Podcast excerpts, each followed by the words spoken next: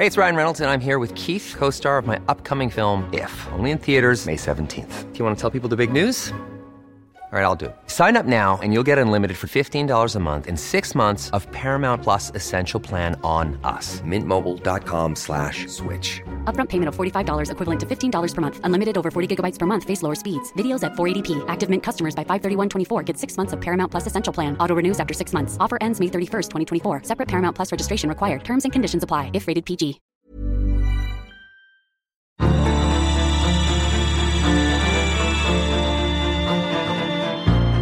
We shouldn't discount the fact that in the last 12 months, we've seen China commission 9 new destroyers, 2 amphibious ships, and a nuclear-powered submarine. And so that puts it into context that we can't sit idly by and expect that we will be able to remain a credible defence power and presence in the region if we don't explore the best possible technologies and platforms. Welcome to the National Security Podcast, brought to you by the ANU National Security College with support from policyforum.net. In this special episode, we kick off a mini-series exploring the AUKUS technology sharing arrangement, a year on from its announcement. Recently retired Vice Admiral Michael Noonan, former Chief of the Royal Australian Navy, joins Professor Rory Medcalf. They discuss the strategic challenges that led to AUKUS, the difficulties of implementing it, nuclear submarines, and the role of sea power for Australia. Before we get into it, we'd like to acknowledge the Ngunnawal and Ngambri people, traditional owners of the land from which we broadcast. We pay our respects to their elders past and present. Welcome to this special National Security Podcast looking at the AUKUS arrangement, the three-nation technology sharing arrangement between the United States, the United Kingdom and Australia that will, among other things, fundamentally change Australian sea power and introduce nuclear-powered submarines to the Royal Australian Navy. In the first of these podcasts, looking at the background of AUKUS, the implications of AUKUS, and in particular the challenges ahead for Australia in particular in implementing this AUKUS arrangement, I'm really pleased to be joined by Michael Noonan, Vice Admiral retired, recently retired, Michael Noonan, former Chief of the Royal Australian Navy. Mike, it's great to have you with us on this National Security Podcast. Thanks very much, Rory. It's great to be able to join you on such an important topic as we approach the 12-month anniversary since the AUKUS agreement was entered into. It's great to be able to share this opportunity with you. So to get straight into the substance of this conversation, I'd like to discuss over the next little while the strategic challenges that led to AUKUS, some questions really about the role of sea power for Australia, some background on why nuclear submarines are special, and then perhaps a few questions about the challenge going forward. So I might kick off there, Mike, and just go straight to the AUKUS agreement being a response to a major deterioration in Australia's strategic environment. And I guess that's how I read it, especially the commitment to deliver for Australia a fleet of nuclear-powered submarines. How do you perceive the strategic challenge for Australia in the Indo-Pacific? Well, certainly, you know, the Indo-Pacific is Australia's backyard. It's our neighbourhood. It's vital for us as a maritime nation. And what we have seen in the last 10 years, and it's accelerating, is the rise of China, the great power competition that we've seen in the Indo-Pacific, particularly over the last 5 to 10 years. And this does bring with it great risk to Australia's ongoing maritime security and prosperity. We're not spectators in this. We're active participants in the region. And so it's vitally important that we're not just engaged, but we're doing things now that will ensure our security and prosperity into the future. So I think that the decisions that the government's taken with respect to our defence and particularly our hardware and platforms really are important ones that the nation needs to understand and be committed to. So if the strategic challenge is about great powers in the Indo-Pacific, and you refer to China in particular, what's the role of sea power for Australia in meeting that challenge? And I guess you have a certain view on this as a long-time Navy man, a former Chief of Navy. But what's the role of sea power, if I may, in meeting the strategic challenge? Well, I think it's obvious when you look at it, Rory, in that as we remember that Australia is a continent, we're an island, we're a maritime nation. We rely on maritime trade for our economic prosperity and ultimately the way that we are connected to the world by seabed and submarine cables is absolutely vital to our global trading system. And so if our access to the maritime environment was disrupted in any way, be that in terms of blockade of the sea routes that we use for trade, or disruption to the communication lines that we rely upon, we would see a very significant and rapid deterioration of the security situation and our prosperity here in Australia and the region. As one of the larger countries and defence forces in the region, we've got a responsibility not only to Australia but also to many of the smaller Southwest Pacific nations in terms of ensuring that they are able to prosper and that they have the security that they need to be able to enjoy sovereignty and the economic prosperity that we want to see everybody enjoy. So this is not about being anti-China. This is about seeing everybody have the right to access to the maritime environment in a free and prosperous way. So that's sea power in the broad, but of course sea power can vary widely from relatively light surface vessels performing constabulary missions through to the, the large amphibious assault vessels, the LHDs, to serious warfighting surface vessels with long-range strike. But what about submarines? Why do submarines matter in that context? Well, submarines, Rory, as we all know, are a unique vessel. They allow a strategic presence that no other vessel can provide. They can operate a long way away from their home base. They are designed to operate undetected. It's all about stealth. And so what we've seen in the history of Australian submarines is the evolution of our submarines being able to operate not just around Australia, but within our region and globally in support of our national interests. And the big advantages, of course, is submarines is that they are largely undetected, except for when they need to come to the surface. And we've certainly enjoyed the period of the Collins-class submarines and the Oberon submarines before that, being able to conduct their missions, their covert missions, very successfully. As we move into a more contested environment and systems in our region that make submarines more detectable when they're on the surface, the only way to remain undetected is to not be on the surface. And so the great advantage of a nuclear-powered submarine over a conventional-powered submarine is that periodic surfacing that typically occurs once or twice a day in a conventional-powered submarine does not need to occur in a nuclear-powered submarine, which, of course, restores our balance to use that strategic asset in the way the government should choose to.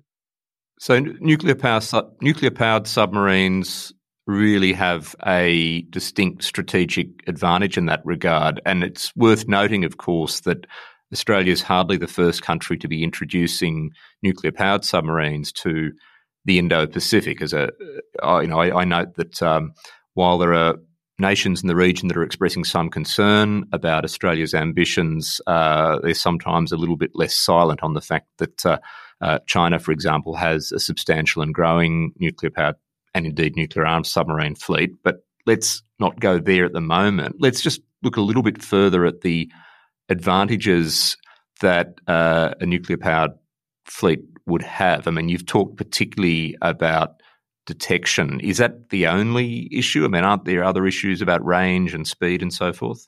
Yes, there are, of course, Rory. Nuclear-powered submarines are absolutely have the advantage of range. Clearly, without the need to refuel, they can stay at sea for long periods of time, and can operate underwater for long periods of time. The limiting factor, of course, is the need to replenish the food for the crew. So you've got endurance. That's clearly a great advantage of a nuclear-powered submarine. Speed, you mentioned that. Typically, a nuclear-powered submarine could operate at a speed in excess of twice that of a conventionally powered submarine in many cases. So the only way to chase a nuclear-powered submarine is with a nuclear-powered submarine. And then, of course, we've got the issue of detectability, which is a combination of both of those attributes.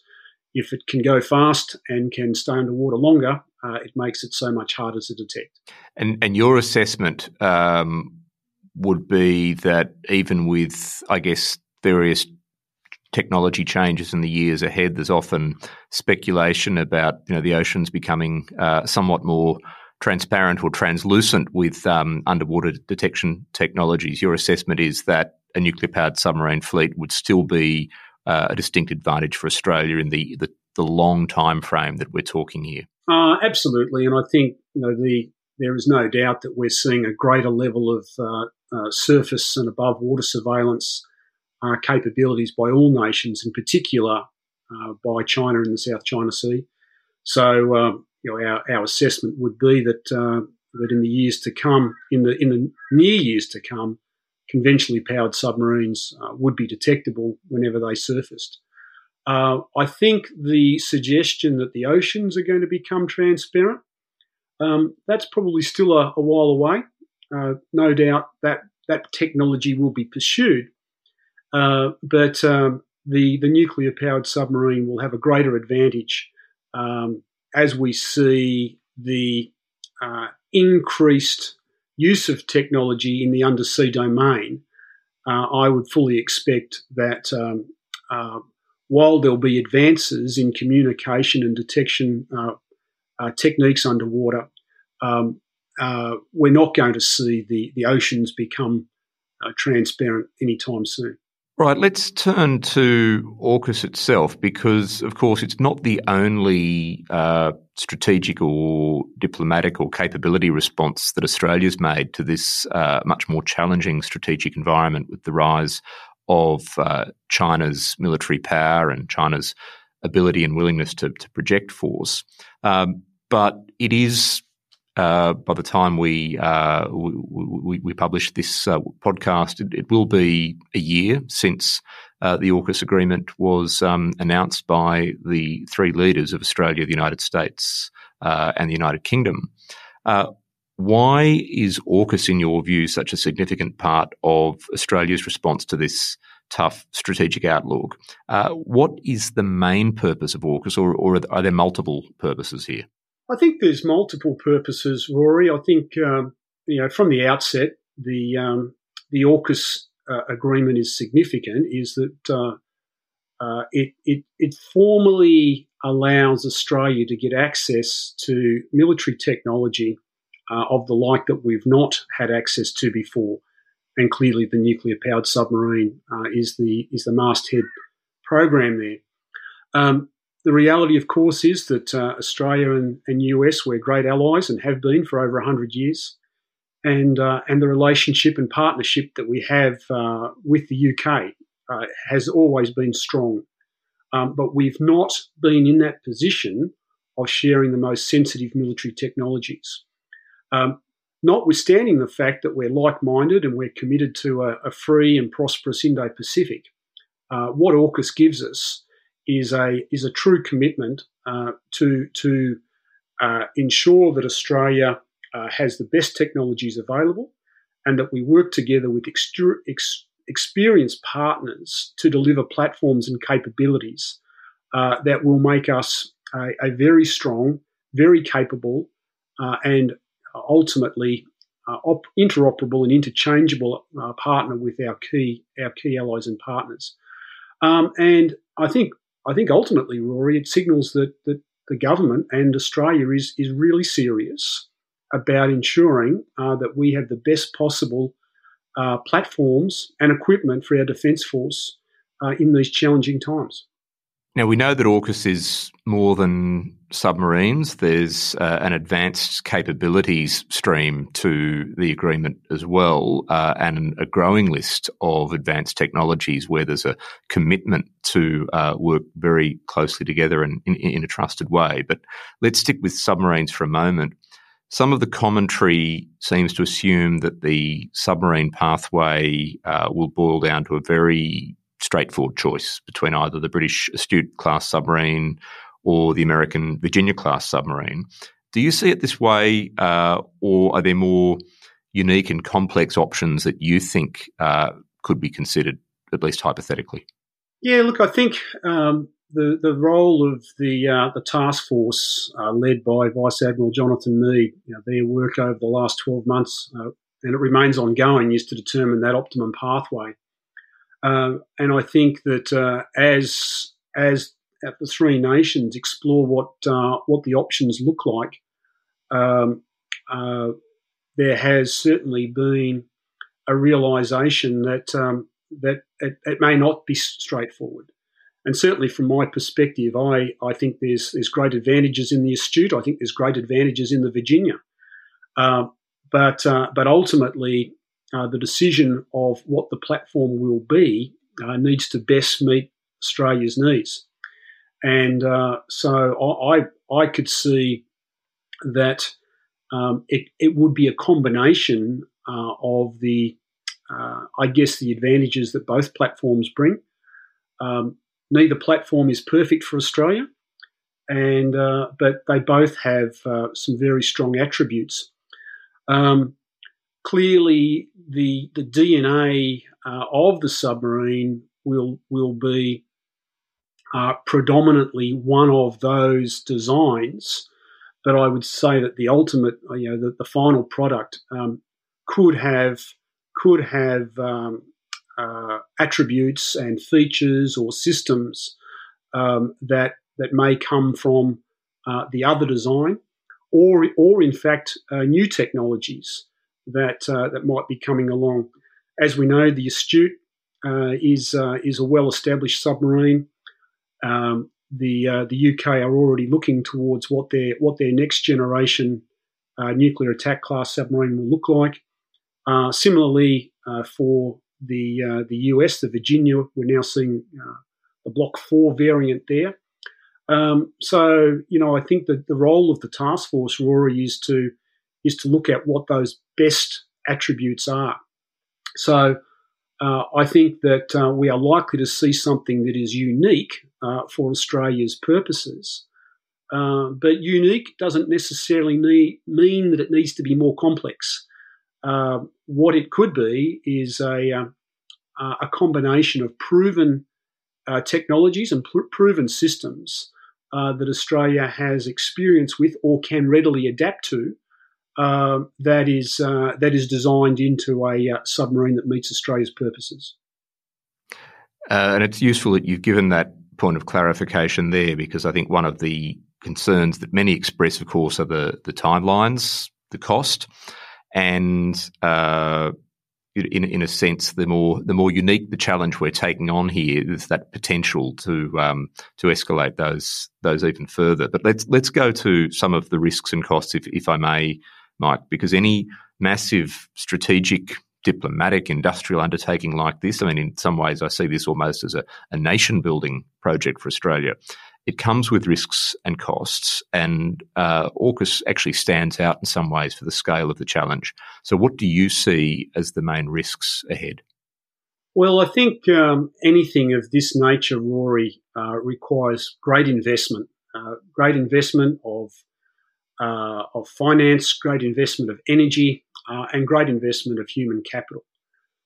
So as I look at everything that we have done so far to deliver AUKUS, both in the lead up to the announcement and the 12 months since, it has been a tremendously demanding period, and many people have worked very hard to get to where we've got to. The reality, of course, is that we're still at the tip of the iceberg in terms of the submarine and the other capabilities, and it's going to take a lot more energy and a lot of involvement by many people in a variety of roles across the country, and I think as I think through that, the real challenge is the human capital aspect, and certainly as Chief of Navy, I put a priority on people, and I don't see that changing for AUKUS. We're going to see a lot of good people needed for the design phase of the submarine. We're going to need a tremendous amount of talented people and committed people to build the submarines here in Australia, and of course there'll be ongoing collaboration with our UK and US colleagues as we do that. And then ultimately the Navy has to operate these submarines. So again, there'll be another high demand for highly trained, highly skilled, highly committed people to operate these submarines in the 2030s, 2040s, 2050s and beyond.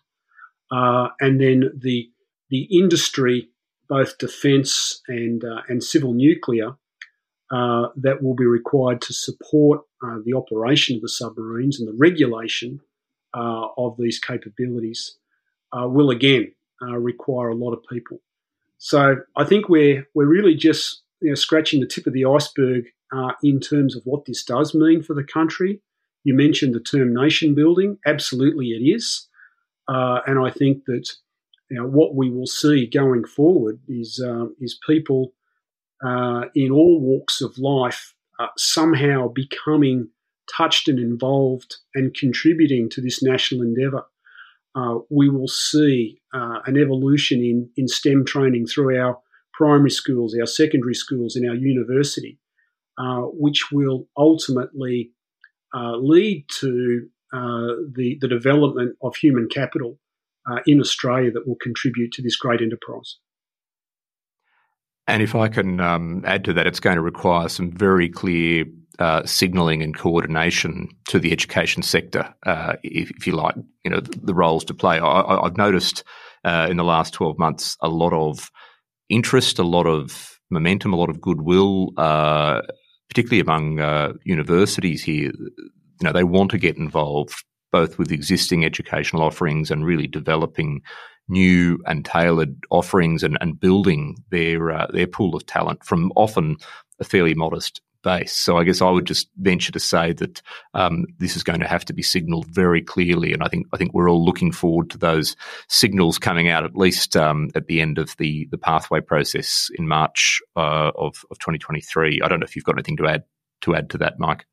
No, I agree entirely with that, Rory. I think this is not just about the Navy. This is a national enterprise, and that skill requirement that you've alluded to is absolutely fundamental here.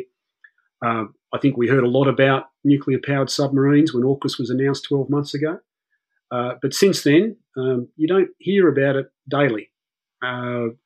Of course, there is so much else going on within the nation, but this enterprise, this commitment to the pathway, is going to be something that we are going to need to sustain for many, many years, and we're going to see a tremendous change in the character of the Australian education system, of engineering writ large across Australia.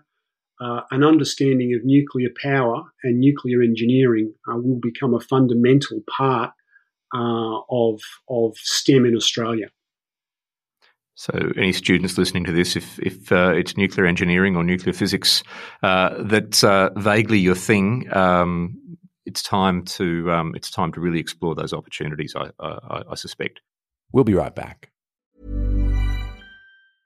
A lot can happen in the next 3 years. Like a chatbot may be your new best friend. But what won't change? Needing health insurance. UnitedHealthcare Tri-Term Medical Plans are available for these changing times. Underwritten by Golden Rule Insurance Company, they offer budget-friendly, flexible coverage for people who are in between jobs or missed open enrollment. The plans last nearly 3 years in some states, with access to a nationwide network of doctors and hospitals. So for whatever tomorrow brings, UnitedHealthcare Tri-Term Medical Plans may be for you. Learn more at UH1.com. Around the world, democracies are in crisis. Leaders have become followers. Populists offer glib solutions to complex problems, and people search for answers. Block out the noise. Each week on Democracy Sausage, we go deeper to bring you insights from leading scholars, journalists, and commentators to help you make sense of the world. I'm Mark Kenny from the Australian National University. Join me at the Democracy Sausage Hot Plate every Monday and Thursday.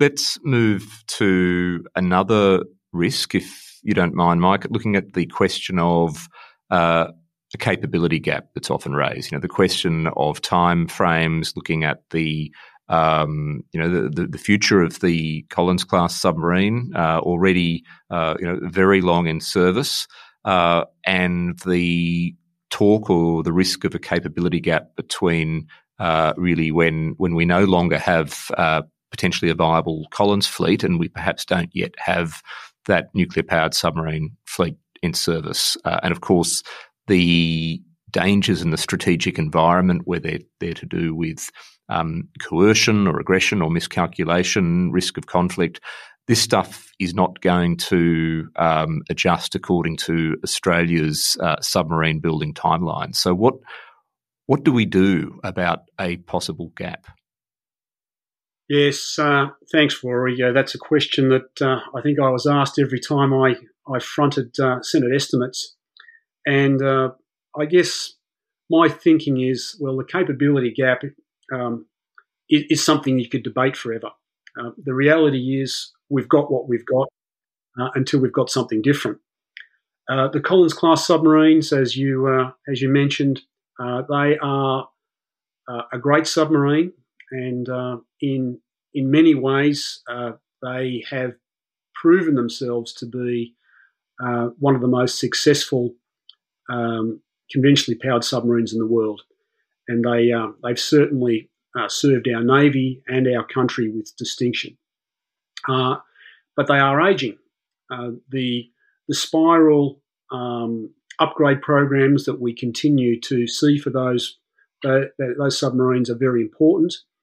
And, of course, the Life of Type extension program, which will begin in 2026, we'll see each submarine not only, rebirthed for a further 10 years of service, but we'll see significant improvements to the propulsion train, to the sensors, the sonar systems, and ultimately the operation of the submarine. But you're right; they will have a life that may, in fact, lead to a capability deficiency. I wouldn't necessarily go as far as to say a capability gap as we transition from this to the next.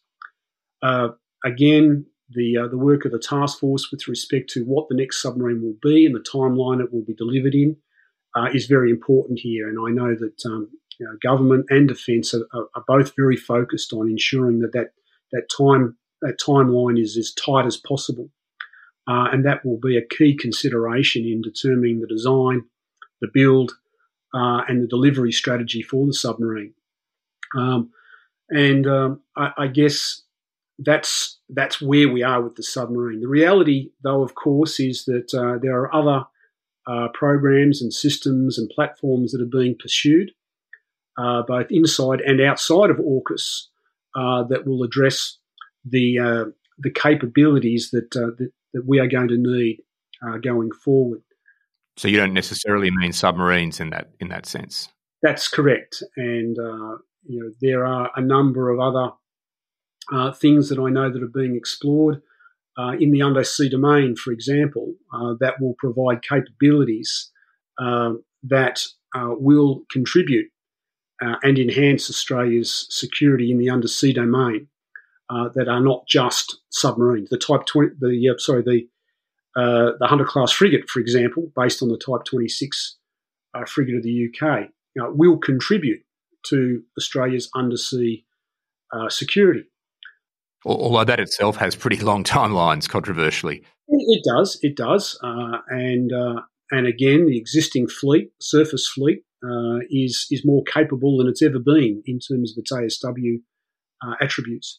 So while the submarine is a centrepiece of the undersea warfare domain, it's not the only piece, and there will be.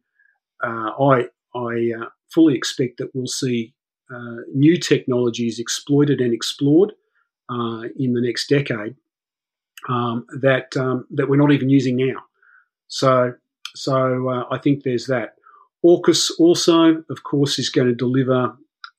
Military technologies in hypersonics and countering hypersonics. We've seen a great commitment and focus on cyber. And all of these elements of capability will come together and contribute not just to the undersea domain strategic environment, but also to the surface and above surface as well. So, I think that while some commentators talk about the capability gap, I think what we are going to see is a range of new technologies and a range of new capabilities that will contribute not only to the undersea domain but to all of the domains in which the Australian Defence Force work.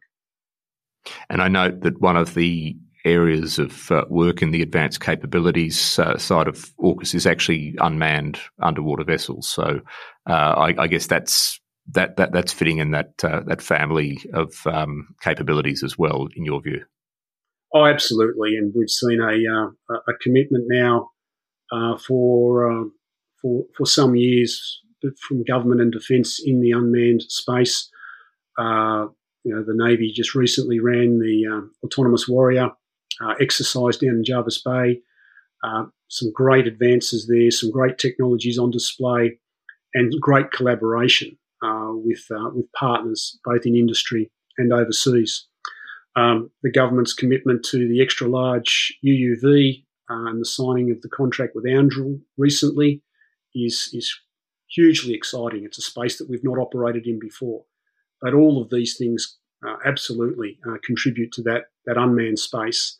And ultimately exploiting and exploring what we can do in the undersea domain. So just a couple of questions and thoughts before we wind this up. Still on risks and challenges in a way, I'd like to turn a little to the international context, the various international reactions and international relationships that were affected by the AUKUS announcement that still matter to Australia in other ways. So it's been about a year since AUKUS was announced. There was a wide range of international reactions, and some of them were pretty challenging, pretty troubling, I think, for Australia's interests at the time. And I'm thinking, for example, the reaction of France, the reaction of some countries in Southeast Asia. But Australia is trying to build a web of international partnerships, some of which work in the realm of hard security, some of which work in the realm of highly close, trusted capability building, some of which work more at a diplomatic level or in terms of bringing a comprehensive balance of power to bear. And AUKUS has an impact on many of those in different ways. Where do you see AUKUS in the context of all of our other international partnerships? And what's your sense of how the international reactions are tracking? Well, I think winding back, firstly, Rory, the announcement of AUKUS really was a great surprise. It was a surprise nationally. It was a surprise regionally. It was a surprise internationally. And I guess in that context, it's not surprising that we saw a range of reactions because people hadn't had the opportunity to digest what had just been announced. And for a country like Australia that has not had a history of operating nuclear power submarines, this would be hugely surprising. And it of course takes time to be able to explain to stakeholders what this means, both holistically, but most importantly, what does it mean to them and the ongoing relationship with us? It was very important to disabuse any suggestion that this was an avenue for Australia to become involved in nuclear weapons, for example. And that was always crystal clear that there was absolutely no intention or desire or ambition to be involved in that side of things. But 6 months, 9 months down the track, people were still asking that question. So it takes time to clarify and for that message to be fully understood. The issue of nuclear proliferation is something that is hugely sensitive. It's very important. And again, you know, the assurance by government, by defence, by people involved in this decision that provides absolute assurance that this is not a pathway for nuclear proliferation is very, very important.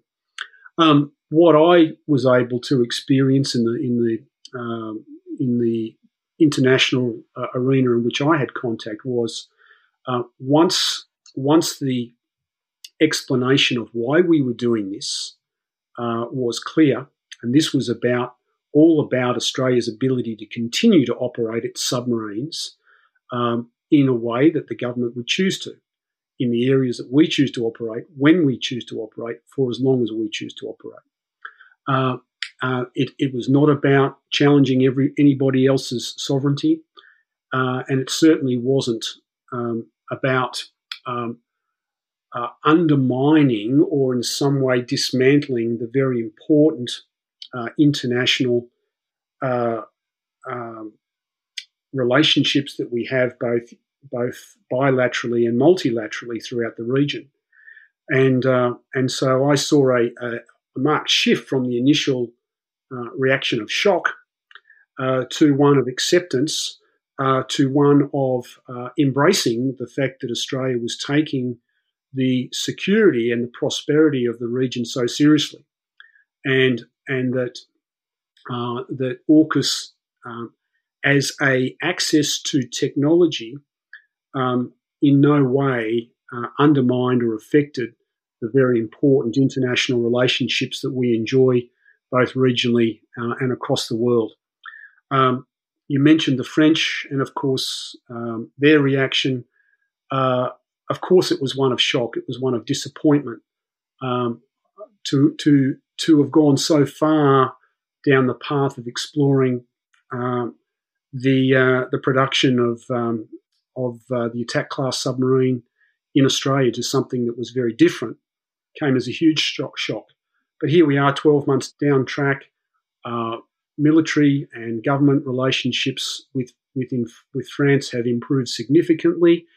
And there's a commitment to doing more together militarily in the Indo-Pacific, which I think is tremendously encouraging and important, because we do share this region with France, and they're a great friend and they're a great partner.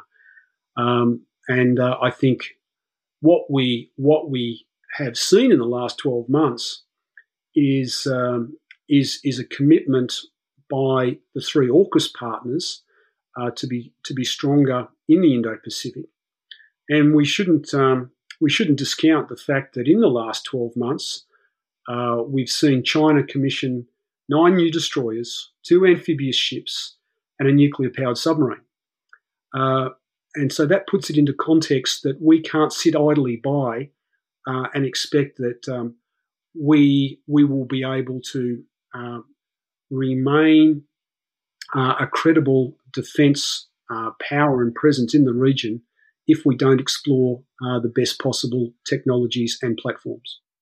Look, thanks for that articulation, and I think that there are obviously still some challenges in those international relationships, and in a future podcast we'll have some other guests who'll help unpack those. But I agree there has been significant change in the international responses over the past 12 months. It does, I guess, beg the question in my mind whether we could have got the messaging better from the outset.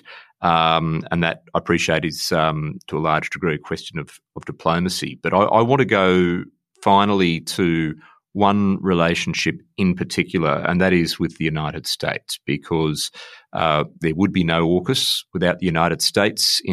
Indeed, Australia's security outlook would be profoundly different if the United States was not such a formidable ally and partner in the Indo-Pacific. So my question is, what do you think AUKUS tells you? What does AUKUS tell us about the direction of American and Australian strategy in the Indo-Pacific in the years ahead?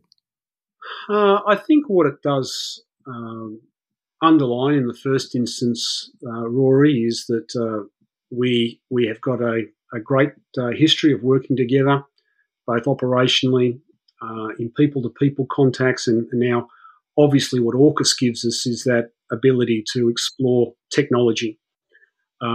We have had modest exchanges over the years with respect to the combat system in the Collins-class submarine, for example, the Mark 48 heavyweight torpedo, collaboration, that they have been works where we have had complete collaboration.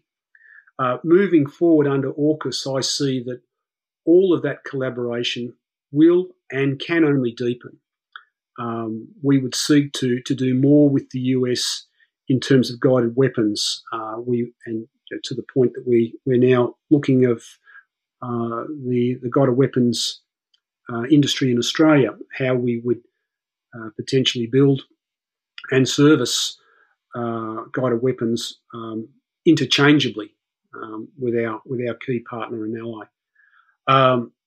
I think that our commitment to nuclear-powered submarines provides an opportunity for the US to operate in this region more frequently, and we've heard statements from the US Secretary for Defence, from the Commander of Indo-Pacific Command, and of course the Commander of Pacific Command, to operate more regularly in our region.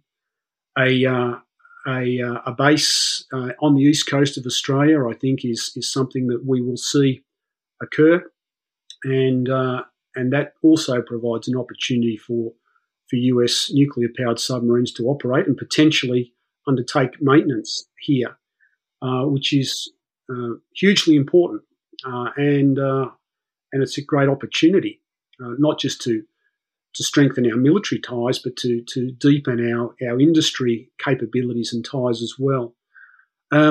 So I think all of this, Rory, is underpinned by the fact that not only is our military alliance a strong one, but our shared commitment to the security and prosperity of the Indo-Pacific is absolutely in lockstep, and it is one. And what AUKUS does is allows Australia to be a stronger partner, a stronger ally to the US, and to be able to be more helpful in terms of our contribution to maintenance, to our contribution to delivery, to our contribution to options, and our contribution to sharing all of those things across not just the maritime domain, but ultimately the land, air, and space domains as well. And I think what AUKUS does do, it takes an extremely strong and important alliance to the very next level. I often use the term interchangeability as I talked about the US Navy and the Australian Navy. I think what AUKUS does for us with the US is it makes us more compatible, more interoperable, and ultimately more interchangeable in all of those domains. Lots more questions we could go to, but I'm conscious that this has already been, I think, a very rich conversation, and we do have a few more podcasts in this series where we will go into issues like non-proliferation, regional reactions, and more. So, look, I'm going to wind that up there and thank our special guest once again for his time and insights today. So Vice Admiral Michael Noonan, who was Chief of the Royal Australian Navy during the inception of AUKUS, thank you very much for joining us on the National Security Podcast. Thanks very much, Rory, and all the best for the rest of the series.